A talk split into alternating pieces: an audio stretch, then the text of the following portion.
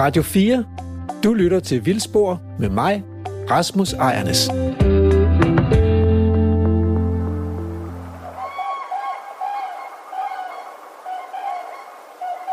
Lyden af trompeterende traner siger noget om det sidste årti i Danmarks natur.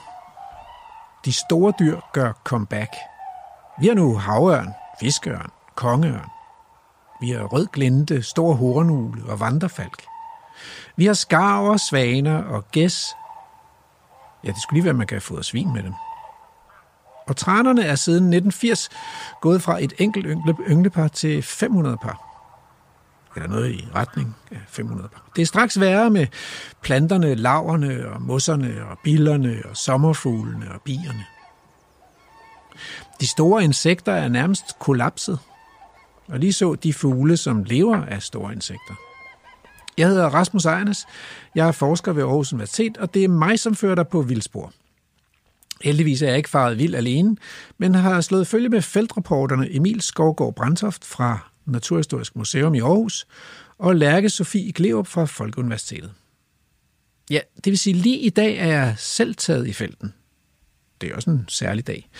Øh, for julen, den er, ja, vi er midt i den, altså juleaften er vel overstået, og, og i det her program, der vil vi knase de sidste småkager til sterinlyset skær, og, og så vil vi overveje, hvad der egentlig var de fedeste fund i 2019. Og, og hvad der er sket for naturen, og, Øh, og med den måde, vi taler om naturen på i det sidste år, ja måske endda i, i hele det sidste årti, nu hvor vi står på tærskelen til et nyt årti, 20'erne. Og med mig i studiet har jeg Morten D.D. Hansen, og med mig i felten har jeg Tobias Fryslev. Og da jeg ikke kan være to steder på én gang, så øh, kræver det en nærmere forklaring. Altså, altså dengang jeg skulle afgøre, om jeg ville sige ja tak til tilbuddet om at blive radiovært, der lovede de mig, at Vildspor ikke skulle handle om bålmad og vandreture. At det gerne måtte have noget kant, og også gerne være sådan rigtig biolognørdet. Og for, for at være helt sikker på det sidste, så testede jeg lige produktionsselskabet Videnslyd og Radio 4 ved at foreslå, at det allerførste program skulle handle om en lille, eksklusiv gruppe af ukendte svampe, kaldet knoldslørhatte. Det første program skulle nemlig optages i starten af oktober måned, netop på det tidspunkt, hvor man kan være heldig at ramme knoldslørhattene, når de er fremme. Jeg vidste også, at jeg ville invitere Tobias Frøslev med i skoven. For det første er Tobias en gammel ven, jeg ser for sjældent, og for det andet så er han enestående skarp til knoldslørhatte. Så forsker han også daglige DNA-baserede metoder til at undersøge jordbundens biodiversitet. Til min overraskelse fik jeg ja, øh, og the rest is story, history, som man siger. Af tekniske årsager blev programmet aldrig til et fuldt program. Men feltreportagen findes den dag i dag, og den skal du ikke snydes for, kære lytter. Den giver et enestående indblik i, hvad der sker, når grænvoksne mænd, helt uden indtagelse af bevidsthedsudvidende stoffer, mister selvbeherskelsen ved opdagelsen af ekstraordinært sjældne arter i naturen.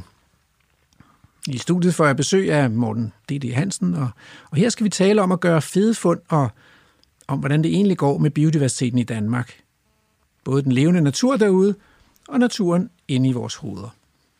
Men først skal vi på jagt efter knoldslørhatte i Aarhus skovene med Tobias Frøslev og Rasmus Ejernes. Du lytter til Vildspor med mig, Rasmus Ejernes.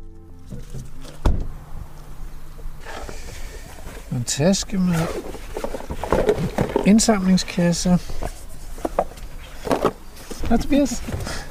Hej. Velkommen hjem. Ja, ja det, er det er jo hjem. Ja. Det er ret vildt. altså mm. jeg, øh, det er jo sådan Ørnereden. Det er sådan en øh, klassisk lokalitet for mig. Jeg har bare aldrig selv været her, men jeg har jo hørt om den. Der er svampeudstilling herude indimellem. Har du ikke været her? Nej, jeg er ikke som svampesamler. Okay. Jeg cykler forbi en gang. Ja. Så øh, jeg er sgu meget spændt på at, at prøve at opleve den skov her. Ja. Jeg tror, jeg har haft det sådan med de her Aarhus skov, at, øh, at, øh, at jeg vil hellere tage et andet sted hen, fordi alle andre mykologer, de er ligesom svampesamlere, de har gået her, og, og så jeg tænkte, chancen for at finde noget nyt, den var ret lille. Det er rigtigt. Ja, så har jeg også lært, øh, efter at have været ude med, med Thomas Læsø i vores biodiversitetsprojekt, at hvis bare man kommer ned på knæ, så kan man sgu altid finde noget nyt. Så, øh, så jeg tænker, vi skal lidt ned på knæ, måske. Det går være. det går være, vi skal ned på knæ. Nu er det jo store svampe, altså pænt store svampe, vi skal kigge efter i dag. Ja. Altså jeg har i hvert fald håbet, at vi kunne komme til at, at kigge efter de der knoldslørhatte, som, som, som du ligesom er europamester i sammen med Thomas, ikke? Tæt på. Det er fornøjeligt. Øhm, og der er flere af dem, jeg ikke har set. Altså, jeg har fundet nogle af dem, men øh, Jamen altså, øh, lige præcis her er et skide godt sted. Eller det var det engang. Nu må vi se. altså er det der hedder, det, hedder, Jens, Jens Bæks hvidkast. det, det er et fantastisk øh, stednavn. Det blev forkortet til B-kastet. da vi var unge. Jens Bæks vedkast. Ja. Ja, men det er sådan et navn, der ikke giver nogen mening, og derfor er det jo meget sådan Ja. poetisk forunderligt. Jamen, det er jeg, jeg tror ovenikøbet, jeg har prøvet at sidde og kigge på gamle kort for at se, om jeg kunne finde det der navn, men det kunne jeg ikke. Så jeg ved faktisk ikke, hvor det kommer fra. men det er altså Det er simpelthen fantastisk. lige, lige syd for Ørnereden her. Der er sådan et stort, øh, ja, hvad hedder sådan et, en hestesko-formet øh, skred i, i, i skrænterne, ikke? Og, og det kan de her knoldslørhatte, som, som vi snakker om, jo rigtig godt lide. Altså sådan noget øh, eroderet jord her, og lidt eksponeret for, for sol og så videre. Så det er grunden til, at vi er taget herud, er fordi der er denne her specielle slags skov eller hvad? Altså, Ja, både det, og så også, øh, og så har jeg også et helt øh, specielt forhold til den her øh, Jens Bæks vedkast lokalitet, fordi at øh, vi har opdaget flere nye arter for, for Danmark lige her, og også for videnskaben. Det var her, vi, det her, det her, det er type lokaliteten for Cortinarius Vesterholz i Vesterholz Slørhand. Vesterhold, og det må vi jo sige, ikke? Det, Ja. ja. det, er jo, det er jo en af de store danske mykologer, som desværre øh, døde alt for tidligt, og som vi jo savner stadigvæk i dag. Ja. Så han har altså fået opkaldt en slørhat efter sig. Det er Jeps. jo... Øh, tænk om vi finder den. Hvis vi finder den, så er det helt vildt. Så er det første gang, tror jeg, siden. Altså, jeg tror, vi fandt den en gang i omkring år 2000. Uh, that's it. Altså, Så er den ikke set siden. ikke her. Andre steder i verden. Ja, det, vi, vi, den findes i Sydeuropa, og i Norge tror jeg også, at den er blevet fundet, og måske også i Sverige nogle enkelte steder og sådan noget, men den er, altså, den er, den er sjælden alle steder, hvor vi kender den.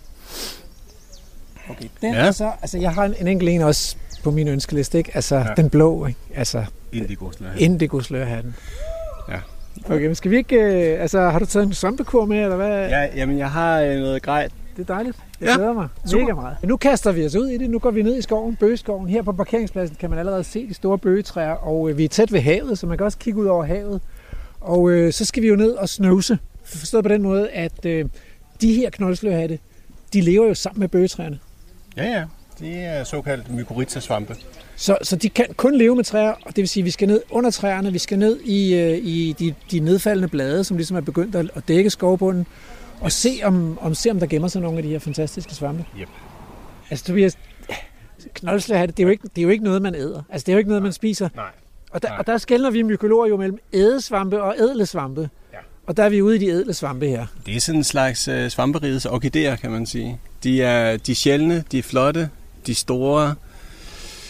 Ja, men det, de, de giver udfordringer på alle niveauer. Det, øh, det, det er rigtig fedt, hvis man er sådan lidt nørdet.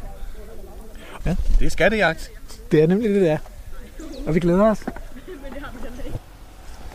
Skal vi... Øh, vi skal gå ned der, fordi at, jeg, jeg du er inclined til at gå ned herover. Jamen, øh, har øh, i gamle dage. i gamle dage, mig og Ja. Thomas, Okay, du prøv lige, at, prøv lige at fortælle mig, hvem Thomas er. Altså, øhm... Jamen i princippet alt det her med svampe, men specielt det her med at blive topnørdet på de her knoldslørhatte, det, det hænger simpelthen sammen med min gode ven Thomas, som jeg gik i, i gymnasiet med, og en gang i løbet af gymnasiet, der gik det op for os, at vi hver især gik og samlede spisesvampe. Ja. Og så gik der sådan et eller andet... Øh, så gik der sådan et eller andet konkurrence parløb i det, hvor vi, hvor vi nørdede for vildt igennem med de der svampe der. Og så, altså det der skete med de der knoldslørhatte, det var, at vi meldte os ind i den her svampeforening, øh, i Danmarks Svampeforening, Foreningen til Svampekundskabens Fremme, som den hedder. Øh, og der var jo virkelig nogle nørder, blandt andet Jan Vesterholt, som, som vores store guru, der, han, han, han kunne alt i mine og, og Thomas' øjne. Og øh, på et eller andet tidspunkt, så fandt Thomas en af de her knoldslørhatte, sådan lidt rådne en, som han fik øh, sendt ned til Vejle, hvor, hvor Jan boede i, i en papkasse med en, der hedder Morten, som alligevel skulle derned. Og Jan han var så pædagogisk, at han åbnede den her kasse med den rå- rådne svamp, og ikke bare tænkte ad, Men han, han sagde til os, ej, hvor var det flot. Det var virkelig et flot fund. Set i bagspejlet var det jo en af de almindeligste, man overhovedet kan opdrive af dem. Men, men vi følte os alligevel pirret, ikke? Og så købte vi øh, den her svampebås, den lille røde, som vi plejer at kalde den. Den, den, den nøgle, der ligesom stadigvæk er den gældende nøgle, kan man sige. Det er en af de mest slidte bøger hjemme i min øh, bog. Ja, jeg kører også på anden eller tredje eksemplar nu. Men så gav vi os simpelthen til med de her knoldslehatte, fordi det gik op for os, at der stod, at de var sjældne eller meget sjældne eller sådan noget. Så gik der sådan et frimærkesamleri i det. Så tænkte vi, dem skal vi fandme ud og se alle sammen. Ja. Og så var der en dag, og det var allerede, jeg tror det var det første år, vi kiggede på dem, hvor vi kom med en rigtig flot indsamling. Masser af frugtlæmer af den her øh, enormt flotte knoldsløhat. Lagde det på bordet foran Jan og spurgte, hvad er det her? Og så sagde han, det aner jeg ikke der er nogen, der burde gøre noget ved de der knoldshatte, sagde han så. Og så startede det egentlig med, at altså, så, så havde jeg sådan en følelse af, at nu, nu ramlede min verden. Fordi jeg var, bare, jeg var bare ude og samle frimærker. Jeg skulle bare se dem alle sammen. Men hvis, jeg ikke kunne, hvis der var nogen af dem, der ikke var kendte, eller som Jan ikke kunne kende, hvad skulle jeg så gøre? Altså? Ja, øh, ja.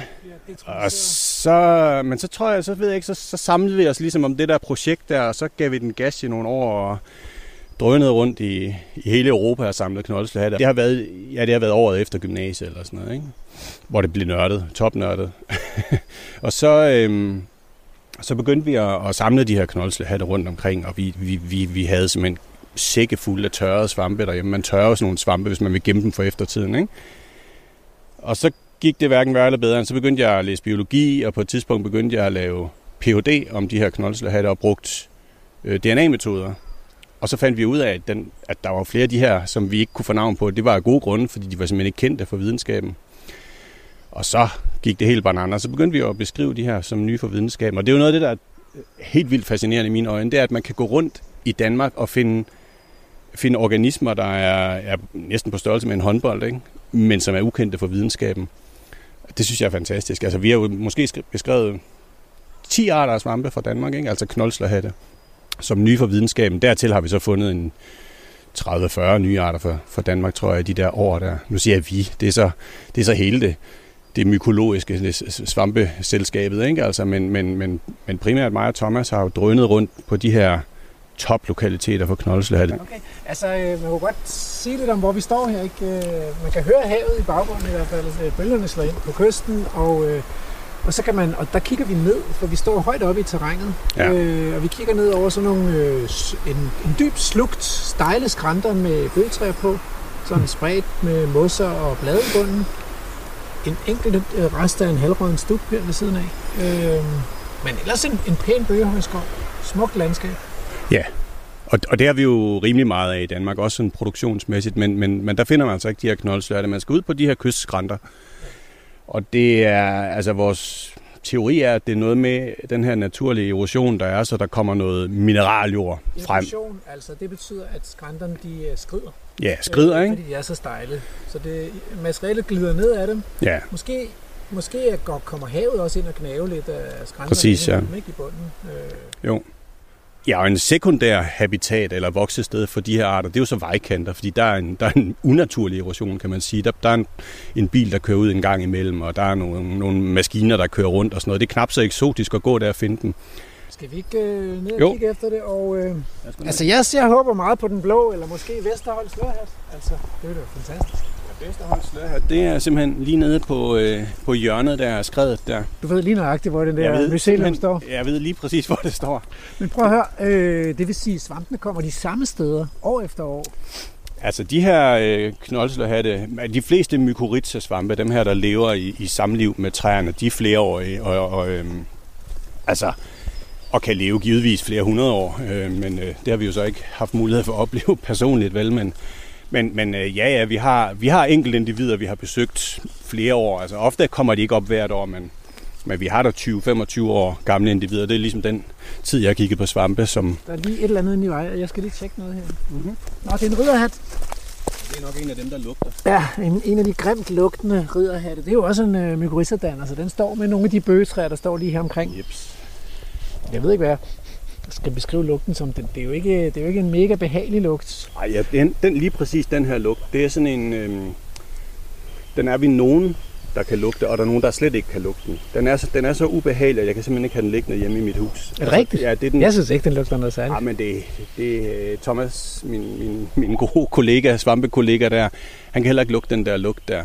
Men øh, sådan en som Thomas Læsø og jeg, vi, vi kan næsten ikke være i rum med den der lugt der. Det er sådan en, Ligesom sådan en, ligesom Sønnekes øh, gymnastiktask, der ikke er blevet pakket ud i to uger der. Når man så lige åbner den, så er den der jordslåede lugt der.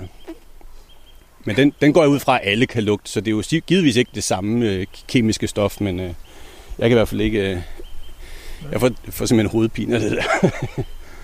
Hvad den jeg har også lugter den anden lugter her.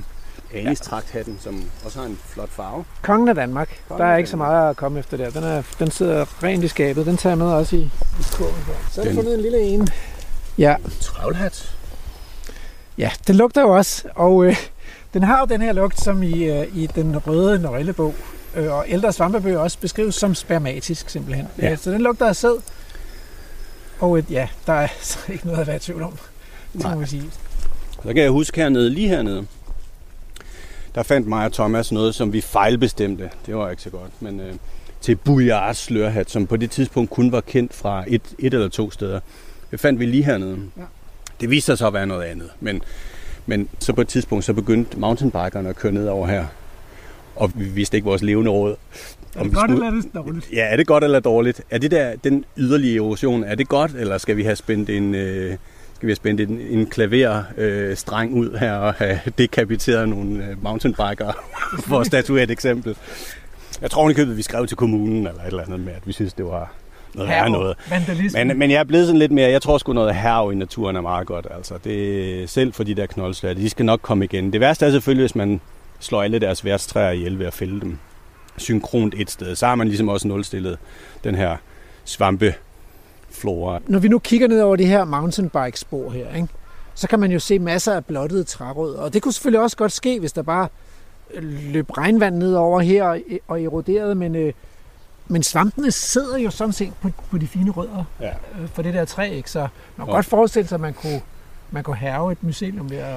Altså noget af det, vi har set, det er, at den, man har jo lavet sådan noget selvforyngelse, hvis man ligesom ønsker, at der skal vokse en ens aldret øh, ny population af bøg op, så, så har man havet simpelthen med havredskaber i skovbunden, hvor man ligesom haver, jeg ved ikke, 10-20 cm dybt eller et eller andet, for ja. At få bågene ned, fordi vi mangler vildsvinene til at gå og, og, og mose dem ned i jorden.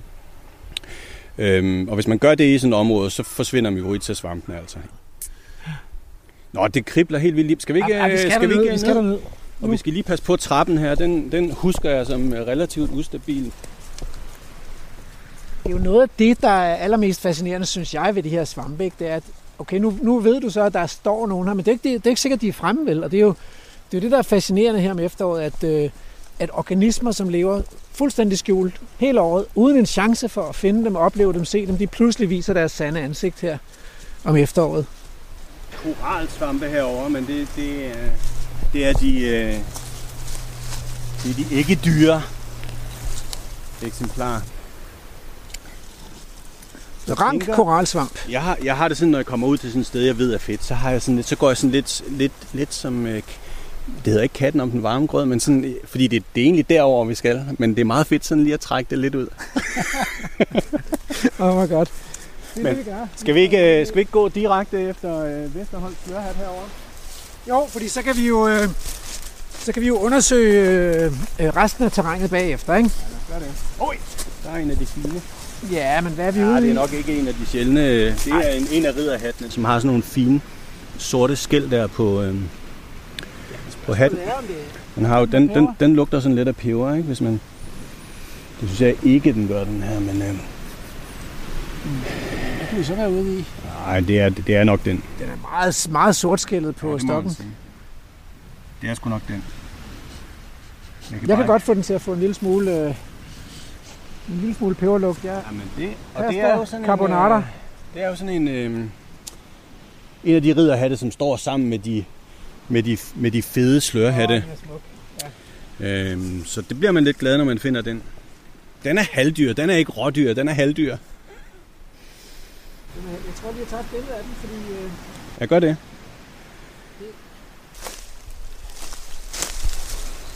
Okay, uh, Tobias, jeg har en slørhat, men det er jo ikke en knoldslørhat. Okay. Hvordan genkender man en slørhat, og hvordan genkender man en knoldslørhat?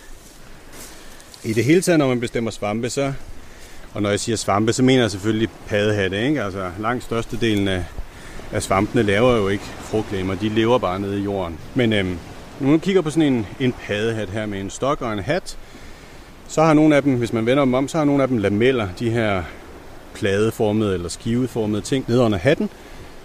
Og det er på de lameller der, der bliver dannet sporer, som er svampens sprednings, øh, spredningsorganer. Men prøv at den og, kan jeg faktisk se på den her svamp, fordi at, øh, ja, den, har, den har smidt sådan noget brunt støv dernede på stokken.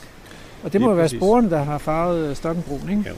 Så, så, så slørhat, et af slørhattenes kendetegn, det er de her rustbrune sporer. Og, der, og, øh, og slørhattene kendes altså ved, at de har, ligesom at en flue, fluesvamp har en ring, ved nogen måske, der sidder på stokken, så har slørhattene et slør. Det er sådan mere edderkoppespindsagtige ting, der har siddet og beskyttet de, de unge lameller. Og slørhatten har faktisk også et, et slør rundt om, om øh, hele svampen. Det er ofte ikke øh, særlig synligt, når først de er blevet store. Den her, der kan man se, at det der slør, der har siddet rundt om hele svampen, det er ligesom blevet trukket op af stokken her. Det, det er sådan gulligt. Og det er den gruppe, man kalder gulfnukket slørhat. Ja. Gruppen. Indimellem, øh, ja, der har kigget meget på en eller anden gruppe, ikke? Det er som om, I kan se noget, som ikke er synligt for almindelige mennesker. Ja. Altså, jeg, jeg står og tænker, ja, ja, der er et, et gulligt slør, der er blevet trukket op af stokken. Ja, Når men... du siger det, så kan jeg godt se, at den er lidt, lidt mere, ja. øh, sådan lidt mere fesengul nede på den nederste del af stokken. Ja. Men det Jamen, er godt nok subtilt, altså. Det er meget subtilt, og det er jo en af, det, det er et af problemerne med svampegenkendelse, det er, at at man lærer en masse ved at gå og hive dem op af jorden mange gange, og være ved siden af en, der ved mere, som man kan spørge til råds og sådan noget der. Men, men at formidle det i en bog for eksempel, det, det er meget, meget tæt på at være umuligt, fordi for eksempel duftkarakter, hvordan, hvordan formidler man? Nogle lugter er, er spot on, hvis noget lugter jordslået eller et eller andet, men, men andre lugte, der, der er vi nødt til at opfinde et eller andet. Ikke? Så der, der opstår en masse slang, kan man sige, omkring den her formidlingsting, og at, at den her, den er gulfnukket på, på, på stokken. Det, det skal man nok også opleve at have at vide. Ikke? Men næste gang du hiver sådan en der op af jorden, så vil du sikkert tænke, nå ja, øh, den er der lidt gulfnukket der på, på stokken. Ikke? Og lidt violet i stoktoppen. Ja. ja. Det er det givetvis bare guldfnukket slør her. Den, den er sådan helt tør på hatten og har de der gulfnuk på stokken. Men altså, jeg har en god ven i, i Ungarn, der er ved at lave Ph.D. om, om den der gruppe der, og han siger, altså lidt ligesom jeg siger, man kan lige så godt glemme det. Altså man, man kan simpelthen ikke, altså det er så dårligt kendt, hvad for nogle arter der er, hvor mange arter der er, hvad de skal hedde, og hvordan man kender dem fra hinanden. Men vi prøver jo så godt vi kan, og det er jo en del af sporten, kan man sige, det er, det er at prøve at få styr på det her. Man laver en masse DNA-sekvenseringsarbejde, man beskriver en masse morfologisk variation på de ting, man har fundet, og så ser man, at man kan finde nogle, nogle systematiske mønstre i det. Og det kan man altså nogle gange. Det var noget af det, vi var heldige med, med, med den gruppe af knoldslatte, som jeg brugt, øh, da jeg lavede øh, Ph.D., der, der lykkedes det os faktisk ligesom at få, få sat søm, eller hvad man skal sige, i, i en masse af de der arter. Og et, jeg synes også til en vis grad, det lykkedes at formidle, hvordan man kender dem fra hinanden til, til folk, der kan finde ud af at bruge mikroskop og lidt forskellige kemiske reagenser og sådan noget. Men det er ved Gud ikke nemt, når man står derude i skoven. Det er det ikke. Altså ham Vesterhold der, han øh, holder også for nar. Jeg tror, jeg har ikke, der er ikke nej. rigtig nogen knoldslør heroppe lige her på det hjørne. Nej, det er der faktisk ikke. Det kan være, det simpelthen har været for... Jeg ved ikke, hvor meget østen, tør østenvind der har været. Det kan godt sådan tørre, tørre ud, ikke? Hvis, hvis der er meget østenvind. Der ligger et eller andet sjovt der.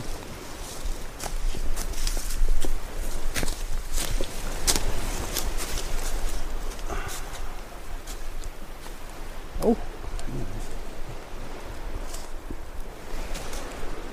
Der er faktisk lidt svampe heroppe, synes jeg. Uh, så nu, nu sker der noget. Endelig. Uh, uh, da, da, da, da. Det er ikke Vesterholds, men det er... Ej, den er flot. Ej, hvor er den fed. Cool. Hvad er det? meget stor knold. Det er jo altså både øh, fascinerende og også frustrerende at, at være såkaldt europamester, og så, øh, og så være i tvivl hele tiden, ikke? Jo, det er dejligt. Øh, Ah, for satan! Nej, hvor den dufter. Ui! Det er simpelthen en duftslørhat. Den har jeg aldrig set. Pisse sjældent. Den har jeg aldrig set. Har du ikke set den? Nej, Er det jeg har aldrig duftet til den. Hver, gang jeg finder den, så er det krydret slørhat. Den dufter. Men det er jo samme lugt. Det er jo samme lugt, ikke? Nej, det er ikke helt den samme. Det krydret er lidt mere over i, ja. øh, over i jasmin. Ja, og så... Og, Det er ja, lidt det også, samme. Ej, det er lidt det samme. Ej, altså, hvor fedt. men, men altså... Ha, Duftslørhat. ja, duftslørhat. Det er meget Det skægt. æder fordi- med med mange år siden, jeg har set den. Altså, det er det virkelig. Det er meget skægt, fordi man kan næsten, man kan næsten faktisk fornemme, at når jeg tager en slurk af den her, så den, så den bitter, ligesom en te er, når den har stået og trukket lidt for længe. Det er rigtigt. Den lugter simpelthen også af Ja, det bitter er te. rigtigt. Det er rigtigt. Det er faktisk rigtigt, ja. Ej, hvor fedt. Ja, men ved du hvad? Så kan der være hvad som helst. Hey, der, der er altså også en favorit heroppe, Ja, som, som jo ikke er røv sjældent eller noget, men altså øh, pindsvine støvbold, den er så den er så flot. Altså, hvor er det vildt. Skide godt, Rasmus. Det var fedt. Ja. Nu har jeg, nu har jeg forhåbninger. Nu, øh, nu er der kommet lidt blod på tanden. Vi tager et par af de her øh, flørhatte med hjem. Okay, men skal vi samle svampe, eller skal vi snakke? Vi, altså, skal, vi... vi, skal, vi skal sgu finde nogle flere. Ja, ikke? Har vi, altså det er jo, øh, det, vi er heldige med de lugtende svampe. Her har vi, her har vi svovlridderhat. Jeg ved, jeg ved ikke, hvad det er, svovlridderhat lugter af, men den lugter af, af den butik, hvor min far købte grej til at binde fluer af, da han fiskede meget med flue. Åh, oh, den, den er så ringe, så ringe, så ringe. Jeg hader... Men, men, men jeg gad godt vide, hvad det er. Altså, jeg tror, jeg tror, altså, på vej derover, der kan vi godt lige øh, cirkle lidt omkring de træer dernede og se, om vi skulle finde Vesterholds slørhat. Det ville jo være, det ville jo være lykken at se den igen, Ja, fordi, synes jeg øh, nok. fordi den var ikke sådan umiddelbart på museet der, som du husker Nej. fra for 20 år siden, eller hvad vi er ude i 15 år siden, eller noget. 1997. 1997, ja. Jeg tror ikke, Vesterholds øh, slørhat er hjemme i dag. Ej, jeg tror desværre også, at, øh, at vi er nødt til at, at kaste håndklædet i ringen. Jeg tjekker lige på den her side. Den her før her.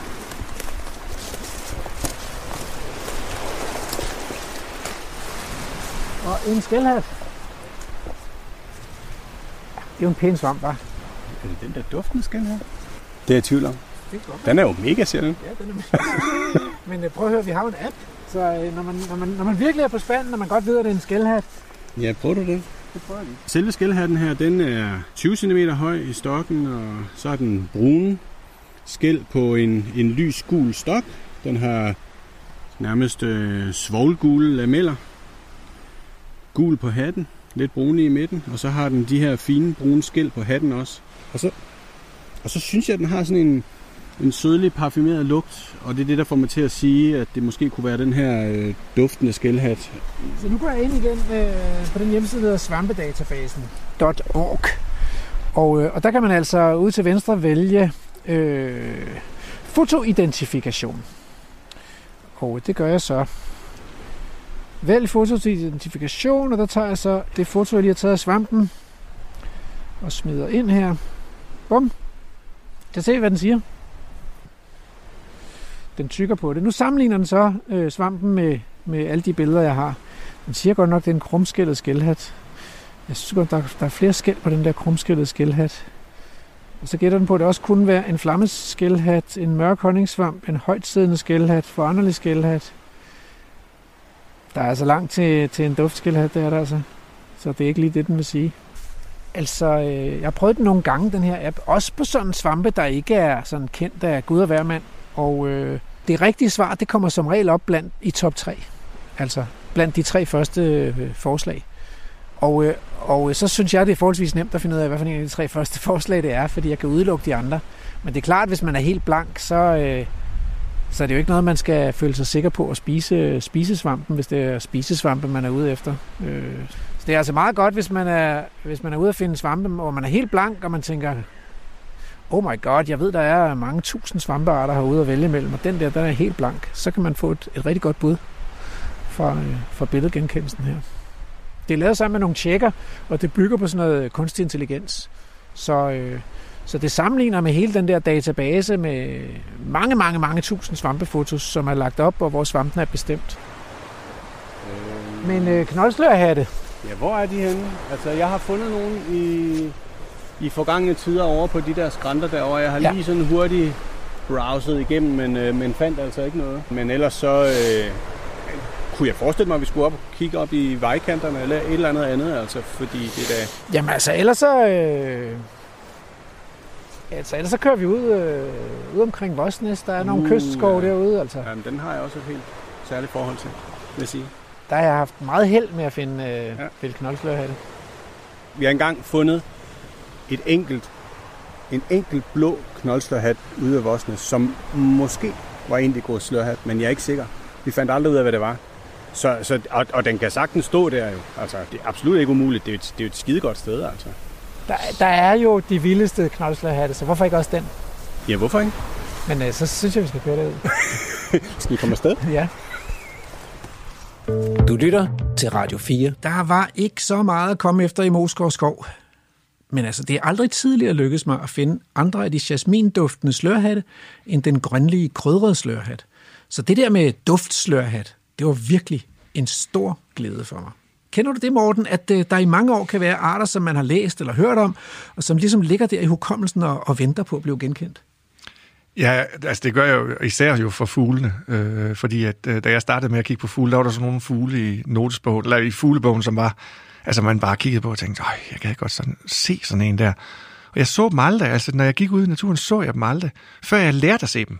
Altså det der med, man, og sådan er det jo med natur, og, altså natur i jagttagelse og sådan noget der, at, at man ser det, man har et sprog til, og man skal først samtidig have, man skal se, hvordan arten er derude. Så jeg kender det i allerhøjeste grad.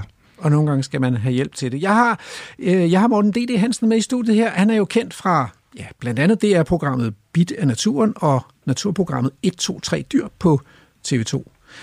Der står inde på hjemmesiden, at du er museumsinspektør, og så forestiller jeg mig sådan en, en bistert udseende herre, der går rundt og, og, og, slår drengene over nallerne, hvis de piller ved de udstillede genstande.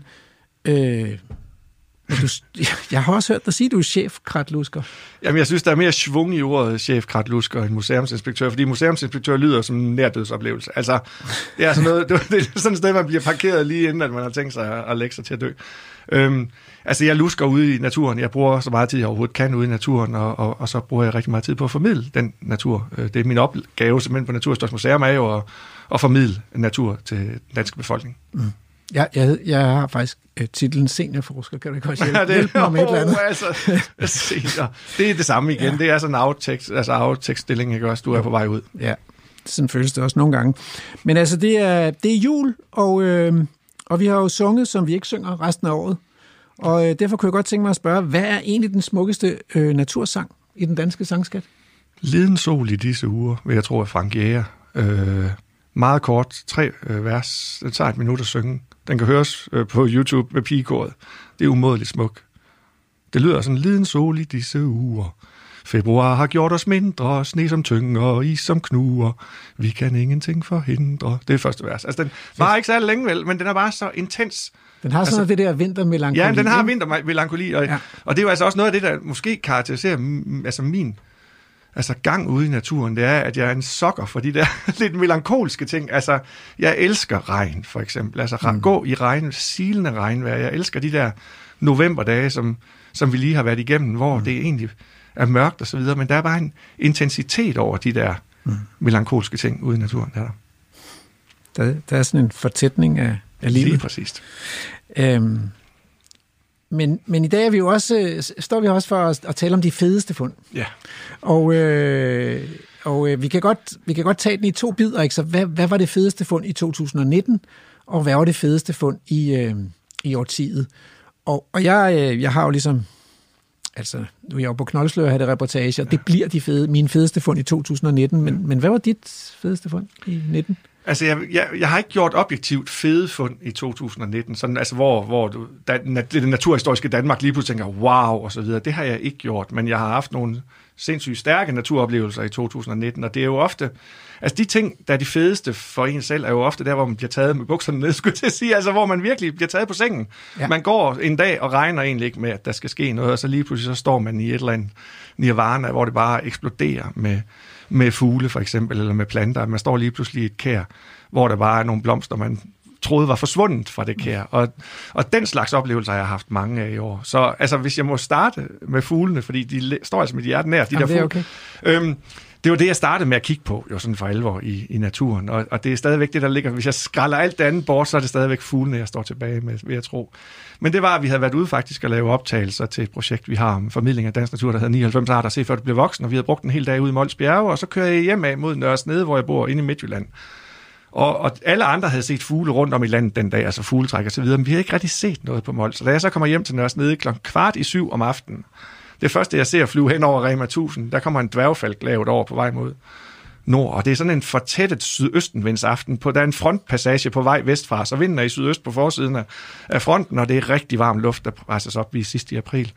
Og, øhm, og så, øh, så tænker jeg, at det var da sent på aftenen, at sådan en dværgfald kommer trækkende nordpå, og så kommer der en tårnfald lige efter, og så tænker jeg, sig mig, er der fugletræk, rovfugletræk, så sent. Det er jo noget, man plejer at se i Skagen, måske hvis man sidder på Skagen Nordstrand, og oplever det her aftenrykket, som vi kalder det. Og så drøner jeg hjem til matriklen øh, nede på Elme Allé, og drøner ud af døren for lige at se, om der eventuelt lige skulle komme en falk mere. Og så væltede det over med rovfugle på vej nordpå, på vej, altså på forsiden af den her front her, altså det væltede over. Der kom vandrefalke, der kom en 3-4 dværgefalke, der var flere lærkefalke, der var næsten 20 tårnfalke, og tusindvis af engpiber samtidig. Altså jeg stod simpelthen og oplever det der fænomen, som jo har kørt i millioner år, at fuglene fra syd, altså bevæger sig nordpå om foråret, når de skal op og yngle. Og jeg stod simpelthen midt i det, og inde midt i Jylland, altså en tilfældig mark i Midtjylland, og oplevede, hvordan Altså, hvordan livet udspiller sig, når det sådan virkelig går i 6. gear, ikke? Altså, det var fantastisk. Altså, det står virkelig stærkt for mig. Med solen, der så bare går ned orange, altså der vestpå, og der kommer også fiskeørne i solnedgangen. Øj, mand. Altså, det er det øjeblik der, hvor man virkelig står og tænker, det kunne man godt have delt med nogen. Altså, der, jeg stod virkelig med den der frustration, eller næsten.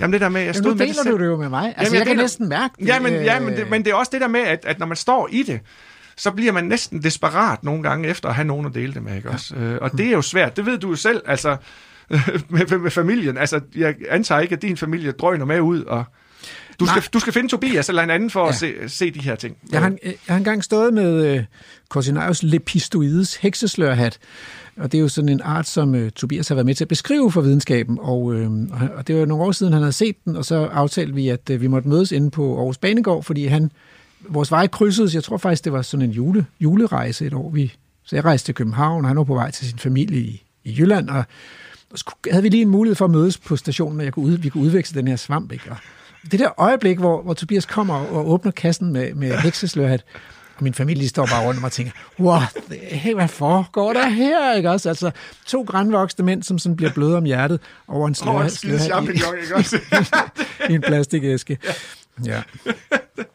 Men det var en af de store, altså det var, det var virkelig noget, altså det, det satte sig virkelig i mig den der aften, fordi det var så smukt, altså den der solnedgang, mm. varm, diset luft, og solen mm. blev rød virkelig, altså det var sindssygt stemningsfuldt. Det reddede mit forår, kan man sige, hvad fugletræk angår, fordi at jeg lige var Altså, man kan altid ærge sig bagefter over, at jeg måske ikke var kørt hjem to timer tidligere, havde pirket for nogle af optagelserne eller, eller andet, fordi så havde jeg jo set tre gange flere fugle, ikke også? Men Det havde ikke været det samme. nej, altså, det, altså, jeg der tror ikke, det var lige så overraskende. intens. Ja, det var nemlig, at jeg blev taget på ja. sengen. Ja.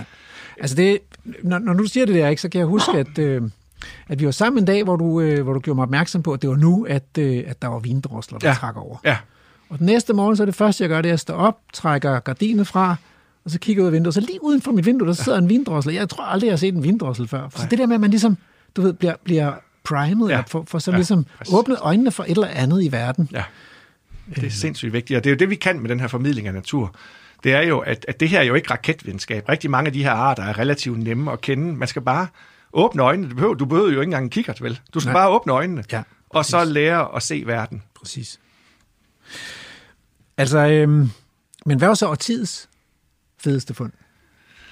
Altså, jeg skal jo efterhånden langt tilbage for at have gjort de der fuldkommen exceptionelle fund. Altså, det var dengang, hvor jeg virkelig var... Altså, hvor jeg brugt altid på at glo på biller og æderkopper og sådan noget, ikke? Også fordi, at jeg har jo været med til at finde mange sjove ting. Altså, jeg synes stadigvæk, det der har, har gjort det største indtryk på mig, det var, da vi genfandt månetorbist på Samsø for cirka 10 år siden. Og vi skal lige have på plads, hvad sådan en månetorbist Månetorbist er en stor, fed lortebille på god halvanden centimeters længde, sådan en sort øh, ting med, med næsehorn. Lorte, Og- fordi den er træls. Den lever i lort. Ah. Den lever af kolort, jo ikke også? Og, Og det var en af de arter, jeg, havde, jeg eftersøgte målrettet. Det var faktisk ikke, der blev jeg ikke taget på sengen. Der tog vi ud for at lede efter en art, som ingen havde set i 30 år i Danmark. På det sidste levested nærmest, det var kendt fra.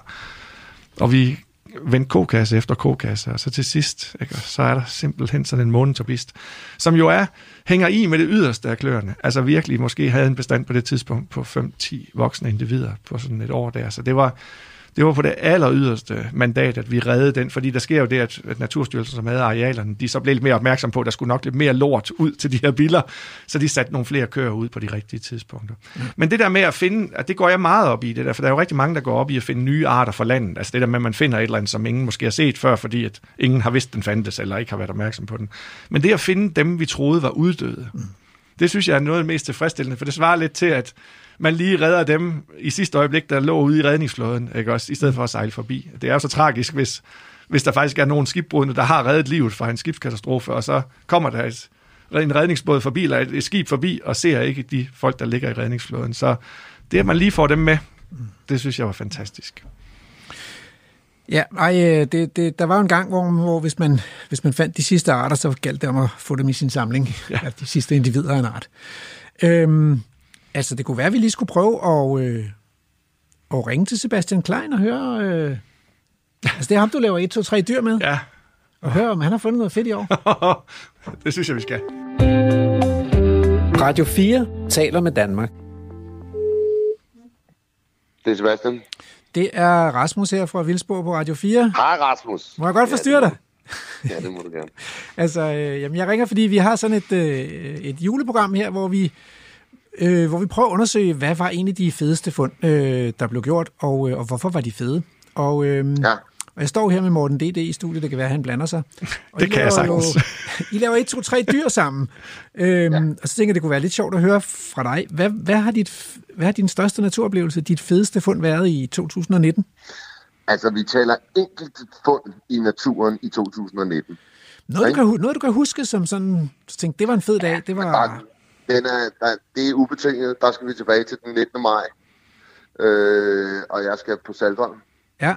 Øh, og vi skal over, og øh, jeg, jeg er med i en optælling af ynglefuglene på Saltholm i, øh, i Øresund, på, ja. på Øresundsøen i Saltholm. Og vi ankommer til kronen, mig og en kammerat og kollega i optælling sammen med øh, Troels. Øh, og øh, så hører jeg en fra krattet som jeg genkender som noget fuglesang, der lyder rigtig, rigtig mærkeligt. Og jeg tænker, det lyder sjældent, det der. Og det viser sig meget hurtigt. Jeg går så tættere på, og jeg får lige set glemt af en brun fugl med lang hale, korte vinger og et hvidt øjenbryn. Og fordi jeg er så nørdet, som jeg er, så tænker jeg straks, at det må være en lille rørsanger. Og det er ekstremt usædvanligt, fordi en lille rørsanger, det er, den findes nærmest nærmest også findes den ved Sortehavet eller sådan noget lignende, så den skal virkelig ikke være i Danmark.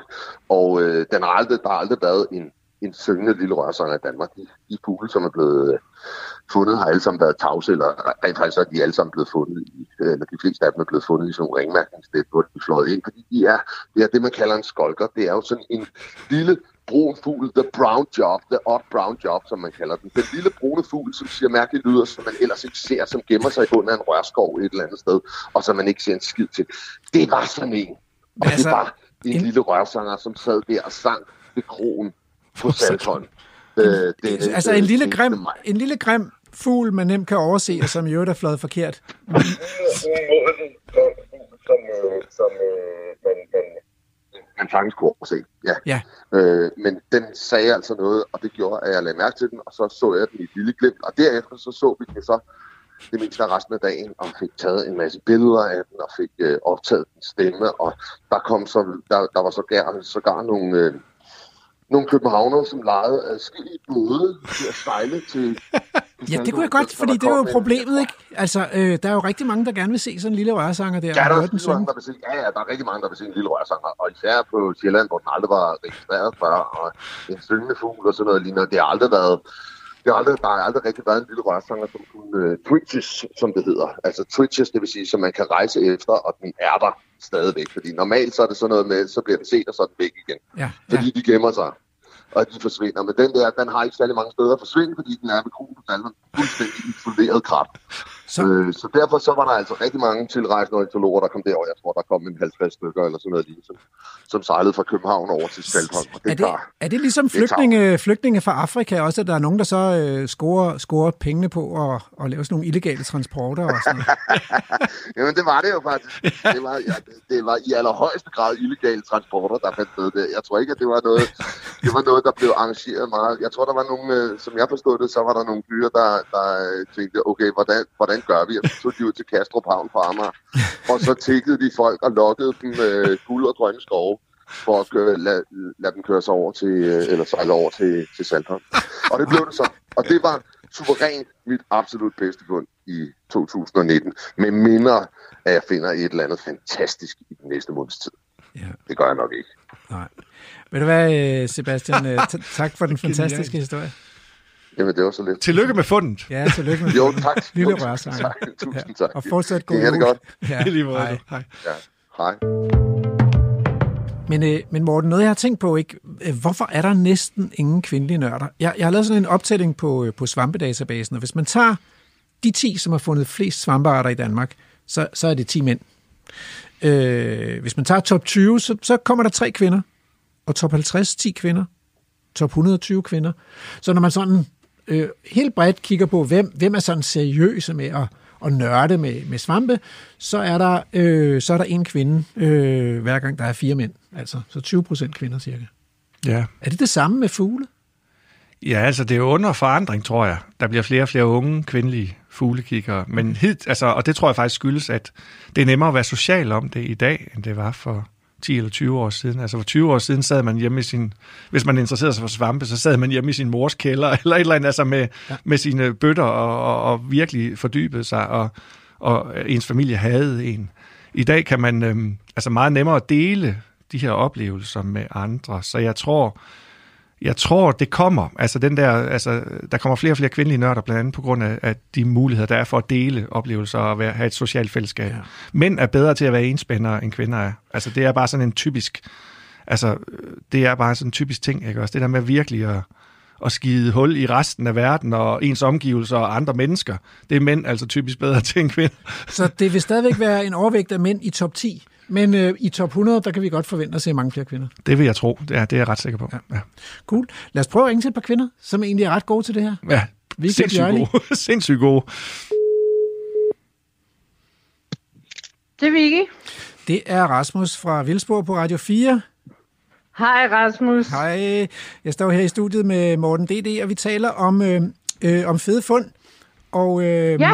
og så, så tænkte vi, vi, vi ringer lige til 1, 2, 3 dyrvennerne, og, øh, mm. og hører, øh, øh, hvad jeres fedeste fund var. Og øh, vi har lige talt med Sebastian, og han fandt en lille rørsanger på Saltholm. Og så tænkte jeg, Ja, kan jeg vide, om du har fundet noget fedt i øh, 2019, et eller andet, der fik pulsen op? uh, Det ved jeg Altså, godt, hvad. ja, det ved du godt, hvad svaret er på. øhm, altså, en lille rørsanger er jo meget hyggelig. Men Det ikke jo ret stor. Fint nok, ikke? Altså, men der er jo ting, der er federe at finde end en lille rørsanger. Nej, Ej, jeg synes faktisk, jeg har fulgt den op nogle gange i år. Øh, det er jo både det, øh, ved enhver, der har en interesse, øh, især når det er med levende dyr at gøre, for eksempel. Det der med, at de så forsvinder, før man er helt sikker på, hvad det var, man så. Det er jo noget af det værste, der kan ske. Det er jo også noget, der kan få pulsen op. Og det har jeg øh, prøvet et par gange i år, og det har ikke været sjovt. Øhm, men så var der så også lige den, så skal jeg passe på, hvad jeg siger, ikke? 5. november, tror jeg, hvor at øh, min puls steg til øh, et niveau, der faktisk nok ikke er helt sundt. Øh, fordi der lige pludselig sad noget foran mig, der øh, både har fået Morten og Sebastian til at øh, vemmes af misundelse, og Bjørlis Nej, det er altså en grim ting. var... Ja, men jamen, det må man jo ikke. Altså, og så er der Bjørli, den opbakkende Bjørli, altid opbakkende Bjørli, der sagde, det er godt nok en grå og kedelig fugl, var. øhm, så, så på den måde kunne jeg bedre lide den øh, store misundelse. Men det var jo fordi, at jeg fandt en Himalaya-sanger. Wow. Og allerede der, det lyder bare federe end en lille rørsanger, ikke? Jo, det gør det faktisk. Men Himalaya-sanger, er det sådan noget, sådan noget øh, Om, Padma Home-agtigt noget? Sådan noget lidt mere... Altså, meditations... Ja, meditativ fugl. Nej, det er det stik modsatte, vil jeg sige. Altså, øhm, de der små, det er en filoskopus, øh, og det er, det er de her små, øh, vi har herhjemme grænsanger og løvsanger og skovsanger for eksempel, og så er det, der er rigtig øh, mange af dem også over i Sibirien og helt over i Asien, mm. Og det er jo dem, alle os fuglenørder virkelig gerne vil finde, fordi de der, der ikke kommer forbi så tit, mm. de er virkelig fede. Men det, der også er ved de her småfugle, især når man kommer ud på efteråret, sådan de, er, de synger ikke så meget, og de ræser rundt, fordi der skal altså høvles nogle øh, insekter ned for at... Øh, og øh, få opbygget det her gode fedtlag, så man kan overleve. Og øh, det betyder også, at det er alt andet end meditativt at kigge på sådan en. Det er de, jeg vil sige, de har arbejde. et energiniveau som øh, samtlige eksperter i 1, 2, 3 dyr til sammen. Så øh, Hvor det er en henne? meget... Jeg fandt den på Salthammer på Bornholm, som er lige ved Snobæk. Mm. Og øh, der havde jeg tidligere på året også haft noget, der lød lidt sjovt, som blev væk. Øh, og, og, og jeg havde faktisk, altså jeg har let desperat hele efteråret. Jeg ved ikke, hvor mange hundrede kilometer jeg har gået for at finde et hit. Og lige da jeg havde opgivet at tænke, nu er altså fuglen er færdig med at trække syd og nord på, og der kommer ikke flere sjove ting, og ja, der var væltet det ene sjove hit ind fra vestkysten efter det andet, og der var invasion af krognæb, og der var jeg også øst på, og de var vest på, altså alt var galt. Jeg øh, sad faktisk så græd lidt på et tidspunkt, fordi jeg bare havde oh, mig selv. Altså fordi jeg havde kæmpet så men, hårdt for at finde et hit, men prøv... og det kom bare ikke. Så da jeg opgav, og alt var okay, og jeg tænkte, det er fint, nu er det vinter, nu kan jeg slappe af, jeg må tage revanche i 2020, og jeg så lige en tur på stranden med min mors hund, så sad den der. Yes. Bum. Det er det, man skal bare slappe af, altså. Man skal altid bare give op og få sig en, en, en, en Achilles helt, der er bare helt betændt, så man går og humper rundt og sådan noget. Så er hittet der. Vicky. Så det var fantastisk. Vicky, du, Vicky, du er et forbillede. Øh, og, øh, tak, øh, tak, men, tak. Men vi har talt om, at der, der mangler kvinder i branchen. Øh, ja. nørde, nørdebranchen. Hvad kan vi forvente? Ja, både den ene og den anden nørdebranche, ja. Hvad kan vi forvente af det kommende årti? Kommer der flere nørdede kvinder, der nørder svampe og fugle og laver og biller? Hvor tror altså, du det? det tror jeg helt sikkert. Der er helt sikkert ved at ske et eller andet, altså til dels selvfølgelig på grund af, af 1, 2, 3 dyr, det er der rigtig mange, der godt kan lide at se, også fordi det nok ikke bliver for kedeligt. Det er lidt action pack, så selv hvis man ikke bare er totalt nørd i forvejen, så bliver folk fanget af det. Det har vi jo hørt fra rigtig mange kanter. Ja. Men jeg tror også bare generelt, så er det lettere for sådan nogen som os, skulle jeg til at sige.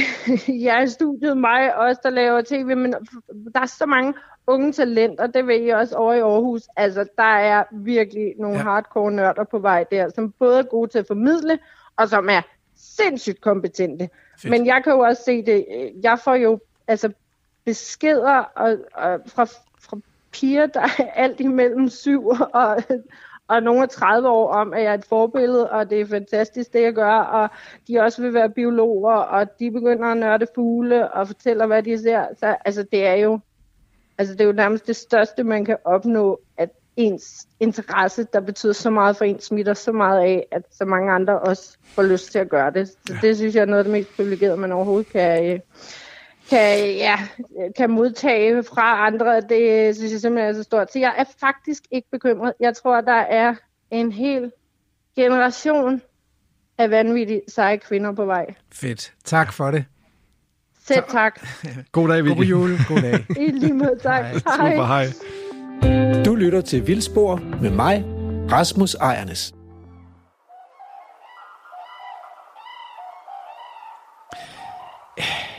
Det var dejligt at høre fra Vicky. Øh, og det er dejligt, at hun har den der star quality, som måske kan lokke flere kvinder ind i nørdebranchen. Øh, det giver håb for fremtiden. Jeg kan huske min min kollega og, og ven Jakob Heilmann Clausen, som på et tidspunkt øh, lavede et opslag, hvor han sagde, når han så på profilen af, af, af svampekender i Danmark, så var det, der egentlig manglede, det var, det var unge kvinder med mikroskop i provinsen.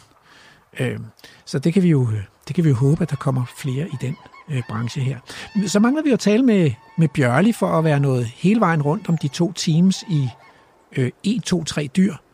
Og øh, øh, hvad skal jeg spørge Bjørli om? Jo, Altså en af de ting, jeg skal spørge om, det er, hvordan, hvordan går det egentlig? Fordi gemt i 1, 2, 3 dyr, der er jo sådan en, en konkurrence mellem et, et kvindehold og, og et mandehold. Og, og Morten og, og Sebastian er jo, øh, er jo knalddygtige og, og, og, og tårnhøje og sådan en, en lille smule skræmmende. Så hvordan klarer, øh, hvordan klarer de her to kvinder sig egentlig i, i konkurrencen? I, øh, I anden time, der skal vi også have og, årtidets tråd, øh, og den handler om, øh, om død, men måske også lidt om liv. Så hæng på, øh, vi er tilbage igen efter nyhederne.